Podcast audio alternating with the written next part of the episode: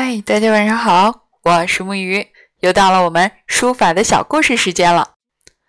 关于文房四宝，我们之前讲过了毛笔，今天啊，就来说说墨的故事。其实墨和墨汁并不完全一样，古人常说的墨呢，是指固体的黑色的土块，而墨汁呢，则是液体状的黑色的水。通过考古发现。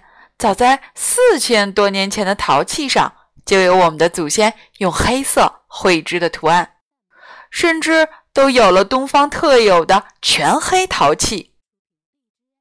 在殷商时代的甲骨上，也有大量的用墨先书后刻的文字。到了周朝啊，就已经出现大量用墨在竹简、木牍以及锦帛上书写的文字了。不过，这些早期所用的墨与东汉以后所用的墨还有所不同，它们有些为天然矿石的石墨，有的呢也可能是用竹炭烧成的炭黑墨。传说在周朝时期，有一位非常擅长写字画画的人，他叫邢夷。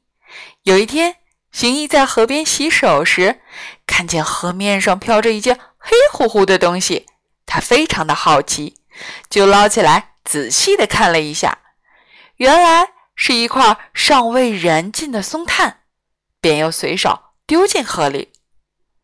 这时，行医突然发现自己一双刚刚洗干净的手上染上了一道黑黑的颜色。行医心想：松炭既然能把手染黑，那么……是否可以用来写字画画呢？想到这里，他赶紧追到下游，重新把那块松炭捞了上来，带回家，用砖头将它捣碎，研成了粉末。你干什么呢？快吃饭吧！邢姨的妻子王氏说着，然后啊，把一碗麦粥端到了邢姨面前。邢姨朝麦粥望了一眼，灵机一动，捧起了黑粉末，哗的洒在了麦粥碗中。哎呀，你疯了！王氏惊讶地说。邢姨笑了笑，没有回答。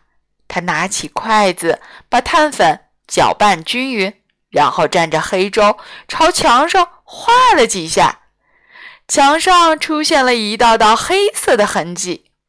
哈哈，我找到了写字画画的材料了！行医高兴地叫了起来。从此啊，行医便用松炭粉末调成的液体写字画画了。而这种液体就是我国最原始的墨汁。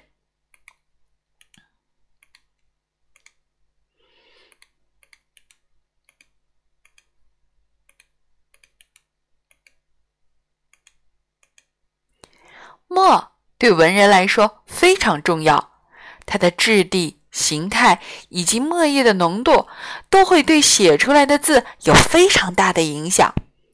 不仅仅是会影响字的厚度、光泽度，甚至会影响到书画的品质和保存时间。我们常见的黑色的墨呢有两种，一种啊是松烟墨，另一种是油烟墨。松烟墨黑而无光，而油烟墨漆黑光亮。当然啊，还有红、黄、蓝、绿等彩色的墨。不过，彩墨中应用最多的就是黑色墨汁，它又被叫做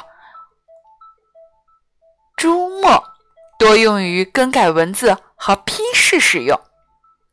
好了，关于墨的故事就讲到这儿了。明天。我们再聊聊宣纸。